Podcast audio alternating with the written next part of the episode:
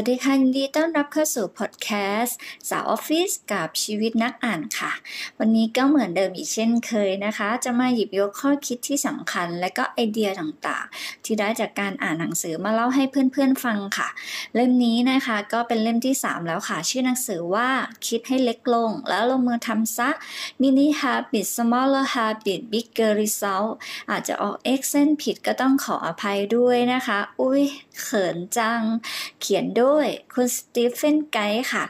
ในเนื้อหานะคะ ทั้งหมดจะมี 7 ตอนด้วยกัน เมื่อเพื่อนๆอ่านจบแล้วนะคะก็จะได้วิธีคิดวิธีหนึ่งเลย ในการสร้างนิสัยใหม่อะค่ะ โดยมุ่งไปที่การทำก้าวเล็ก ในทุกวันค่ะ ร่วมกับการทำงานของสมองส่วนจิตใต้สำนึกค่ะ และก็เราจะมาดูกันว่า ความมุ่งมั่นและแรงจูงใจสามารถใช้ได้ผลในการสร้างนิสัยใหม่หรือไม่ ยังไงก็ต้องลองติดตามดูนะคะ โอเค let's go ตอนที่หนึ่งนะคะจะเกริ่นเข้าสู่คำว่าก้าวเล็กๆค่ะ เพื่อนๆจะได้รู้ว่าทำไมการสร้างนิสัยใหม่อะค่ะ ต้องเริ่มต้นที่การลงมือทำครั้งแรกให้ได้ก่อน เพราะว่าความตั้งใจว่าจะทำอะค่ะ แต่ไม่ได้ลงมือทำเนี่ยการกระทำนั้นจะเป็นตัวบ่อนทำลายความมั่นใจของเราเอง อืมน่าคิดนะคะ มหาวิทยาลัยดุกอะค่ะ สรุปผลการศึกษาไว้ว่าประมาณ 45%ของพฤติกรรมคนเราอะค่ะ ล้วนมาจากนิสัย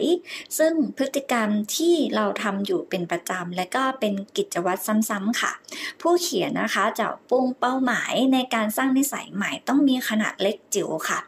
ซึ่งเรานะคะอาจจะหัวเราะเยาะกับตัวเองออกมาซะด้วยซ้ำไปอะค่ะกับความคิดนั้นนะคะ เช่น เราบอกตัวเองว่า ฉันอยากสร้างนิสัยรักการอ่าน จะอ่านหนังสือวันอ่าจะอ่านหนังสือแค่วันละหนึ่งหน้านะ ความคิดในสมองค่ะ ฮะ อะไรนะ บ้าเหรอ อ่านแค่หนึ่งหน้านี่นะ ใครๆก็ทำได้ เอว่าแต่เมื่อไหร่จะอ่านจบเล่มละ่ะ ชาติหน้าเลยไหมอุ๊ฟอีกตัวอย่างหนึ่งนะคะอ่าฉันอยากมีสุขภาพดีอะความคิดในสมอง โอเค ได้ไม่มีปัญหา วิดพื้นแค่หนึ่งครั้งก่อนนอน ก่อนนอนทุกคืนนะ ได้เลยเดี๋ยวเบิ้ลให้สิบครั้งเลยช่วงนี้ฟิตฟิต เมื่อก่อนนะคะสาวออฟฟิศเนี่ยเคยคิดอย่างนี้เลยค่ะ พอได้ลองทำจริงๆอะค่ะ4-5 วันเนี่ยเห็นผลเลยค่ะ เห็นผลว่ากล้ามท้องขึ้นแฮไม่ใช่ค่ะ ก็คือว่าทำไม่ไหวอะค่ะเเพราะคิดว่าตัวเองอะค่ะเก่งสามารถทำได้มากกว่าหนึ่งครั้ง หรือไม่ก็อ่านหนังสือได้มากกว่าหนึ่งหน้าในแต่ละวันนะคะแต่ว่าพอทำแล้วไม่อ่าทำไม่ต่อเนื่องทำแล้วรู้สึกเหนื่อยอะค่ะ สุดท้ายก็คือล้มเลิกไม่ไม่อยากทำแล้วอะค่ะ ก็คือพยายามหาข้ออ้างให้กับตัวเองอยู่ตลอดเวลาค่ะว่าเหนื่อยบ้างอยากพักผ่อนบ้างค่ะ สุดท้ายก็คือเอาไว้ก่อนก็จบข่าวค่ะอะวกกลับมาที่ผู้เขียนต่อนะคะะผู้เขียนเนี่ยจะบอกอผู้เขียนเนี่ยบอกว่าคนเราอะค่ะ จะติดนิสัยประเมินความสามารถในการควบคุมตัวเองอะค่ะ ไว้สูงเกินจริง เพื่อนๆคิดว่าจริงไหมคะ เช่นเราต้องการอยาก อยากมีซิปแพคแต่ความสามารถนะคะ คือเราไม่สามารถควบคุมตัวเองให้ออกกำลังกาย แบบจริง ๆ จัง ๆ ได้ นี่มันสวนทางกันเห็น ๆ ค่ะ คนอื่นนะคะอาจจะใช้กลยุทธ์บังคับตัวเองให้ออกกำลังกายได้ สามารถใช้ได้ผลแต่ว่า ถ้าสำหรับคุณนะคะ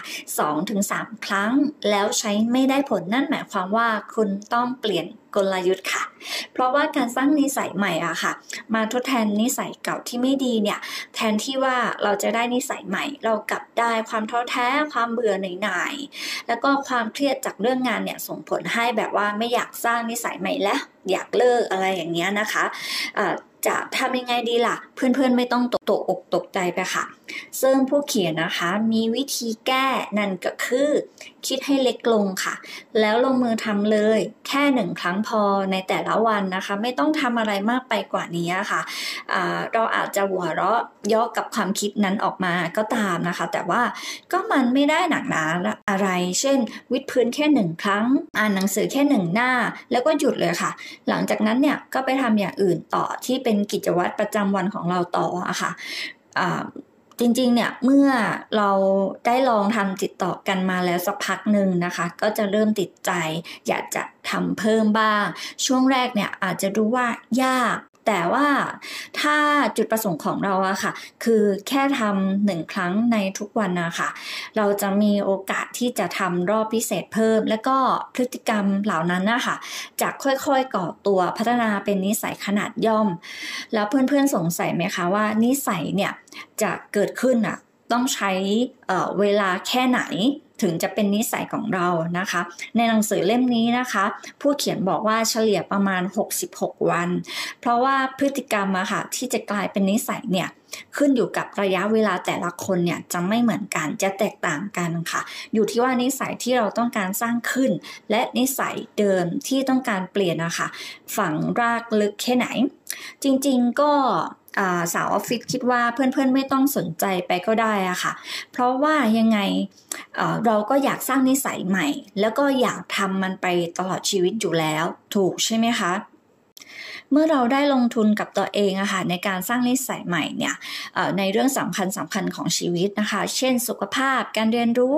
เราก็จะมีแนวโน้มที่จะดูแลตัวเองในเรื่องอื่นตามมาด้วย แล้วสมองนะคะ มีส่วนช่วยในการสร้างนิสัยใหม่หรือไม่ นี่คือตอนที่ 2 ค่ะ ผู้เขียนนะคะได้เผยกลไกของสมองทั้งสมองส่วนที่ตื่นตัว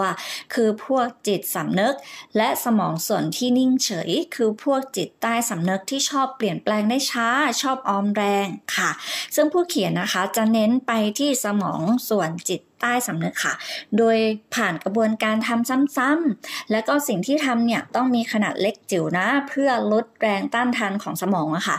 เออในการที่แบบว่าเออสมองปฏิเสธไม่อยากทำอะค่ะ เมื่อเราทำเป็นกิจวัตรประจำวันแล้วใช่ไหมคะใช่ไหมคะ สมองเนี่ยก็จะเกิดการเรียนรู้ แล้วก็ทำเป็นอัตโนมัติค่ะ ในระหว่างนั้นเนี่ย เราก็ใช้รางวัลนะคะมาเป็นตัวล่อด้วย เพื่อให้สมองเต็มใจทำอะไรที่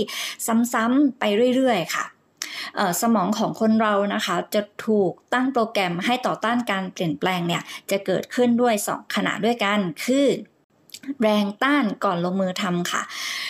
เมื่อเกิดการเปลี่ยนแปลงนะคะ เกิดขึ้นเนี่ยสมองก็จะรับรู้ถึงแรงต้าน และก็สมองเนี่ย จะทำให้เราเนี่ยวิ่งไปหากิจวัตรประจำวันที่ทำแล้วสบายใจแบบว่า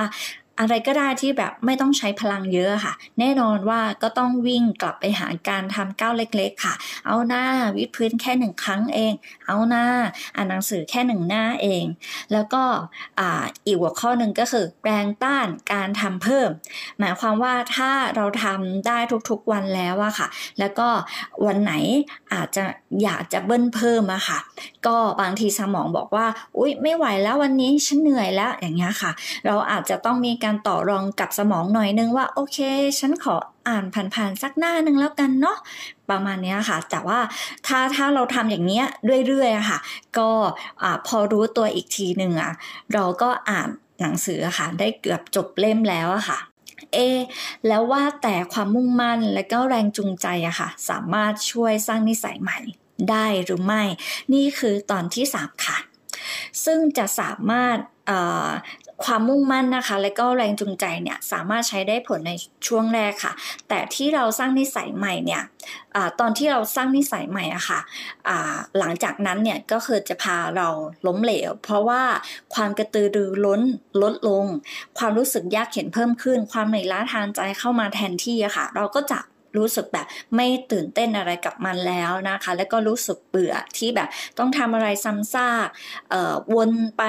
ซ้ำไปเรื่อยๆซะด้วยซ้ำไปนะคะ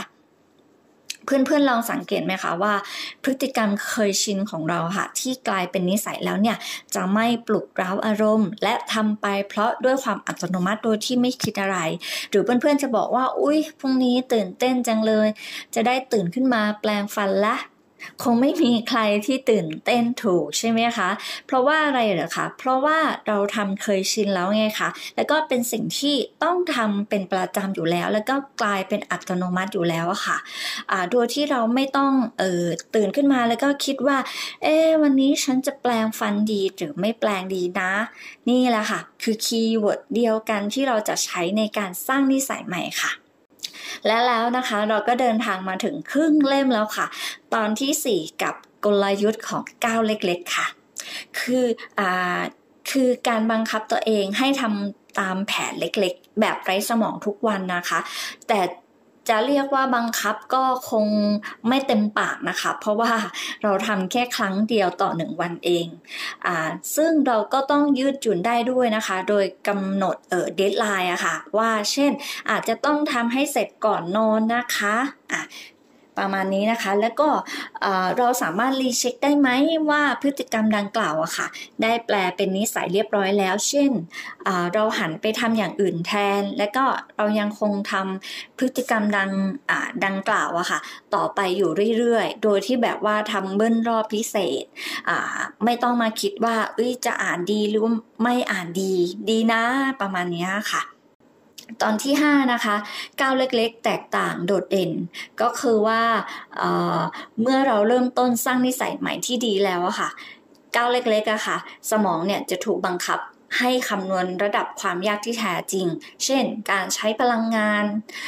การออกกำลังกายเต็มรูปแบบหรือว่าต้องใช้พลังงานในการอ่านหนังสือให้จบเล่ม แต่ว่าจริงๆอะค่ะ คือสมองเนี่ยคือจะเเสนอภาพ ด้วยอคติอะค่ะว่าเรารู้สึกเหนื่อย แต่จริงๆเราแค่ทำเออแค่ครั้งเดียวเองค่ะในแต่ละวัน ซึ่งการทำก้าวเล็กๆ เนี่ยก็กล้าที่จะงัดข้อกับนิสัยเดิมนะคะอะและแล้วนะคะก็เดินทางมาถึง 8 ขั้นเล็กๆ สู่ความเปลี่ยนแปลงอันยิ่งใหญ่กับตอนที่ 6 ค่ะ ก็จะขอเกริ่นอาอาจจะไม่หมดทุกขั้นนะคะะเช่นเราต้องเลือกก้าวก้าวเล็กๆ และแผนนิสัยอะค่ะ อาจจะเลือกทำแค่แค่สองสองถึงสามอย่างพอเพราะว่าคือเรามุ่งเน้นให้ทำทุกวันนะคะ ถ้าไม่อย่างนั้นเนี่ย ถ้าเราทำหลายอย่างเกินเนี่ย ก็เราสามารถละเลยก้าวเล็กๆก้าวใดก้าวหนึ่งไปก็ได้อะค่ะ แล้วก็ฝึกถามตัวเองนะคะะกับก้าวเล็กๆอะค่ะ คือถามให้ถึงแก่นว่าทำไปทำไม ทำไมต้องทำสิ่งนี้ทำเพื่ออะไรแล้วก็ตัวเองสิ่งนี้เนี่ยตัวเองได้อะไรนะคะ แล้วก็พยายามที่จะกำหนดสิ่งกระตุ้นนิสัย เช่น จะทำที่ไหนทำเมื่อไหร่ แล้วก็ต้องหยุด ยืดหยุ่นได้ค่ะ ไม่เฉพาะเจาะตรงอ่าเช่นอ่าต้องอ่านหนังสือก่อนนอนทุกคืนนะ แล้วก็สร้างแผนการให้รางวัลด้วย เช่นเเราได้ออกกำลังกายไปแล้วนะคะ แล้วก็ให้เชื่อมโยงว่าโอเค เดี๋ยวออกนักออกกำลังกายเสร็จก็อาจจะกินอาหารคลีนอาหารสุขภาพสักมื้อหนึ่งหรือไม่ก็อาจจะดูหนังหรือไม่ก็หยุดพักสักหน่อยหนึ่งประมาณนี้นะคะ ขั้นตอนที่ 5 นะคะก็คือว่าจดบันทึกทุกอย่างเช่นเราอาจจะทำกากบาทเครื่องหมายไว้ที่ปฏิทินก็ได้ เพื่อแบบว่าเป็นแรงจูงใจให้เราเห็นว่าโอเค วันนี้ฉันทำก้าวเล็กๆสำเร็จไปแล้วนะ แล้วก็คิดให้เล็กเข้าไว้อะค่ะ ถ้าก้าวเล็กๆที่เราทำไปอะรู้สึกว่ามันใหญ่เกิน เราก็ซอยลงอะค่ะ ให้เล็กให้เล็ก โดยที่แบบว่าสมองไม่คัดค้านนะคะ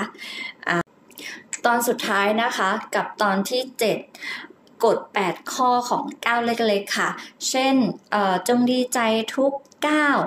ในพัฒนาการของเรานะคะ แล้วก็ตบรางวัลให้กับตัวเองบ่อยๆ ในการทำก้าวเล็กๆสำเร็จค่ะ แล้วก็จงหนักแน่นสุขุม ถ้ารู้สึกว่ามีแรงต้านเนี่ยอ่าก็ให้ถอยกลับมาทำก้าวให้ให้ถอยกลับมาแล้วทำให้เล็กลงอีกอะค่ะ ขอขอบคุณทุกคนนะคะในการติดตามสาวออฟฟิศหวังว่าสามารถเป็นประโยชน์กับเพื่อนๆ ไม่มากก็น้อยค่ะ ในหนังสือหนึ่งเล่มนะคะกับหนึ่งข้อคิดช่วยพัฒนาชีวิตให้เราดีขึ้นได้ แล้วเจอกันใหม่ใน EP หน้านะคะ สวัสดีค่ะ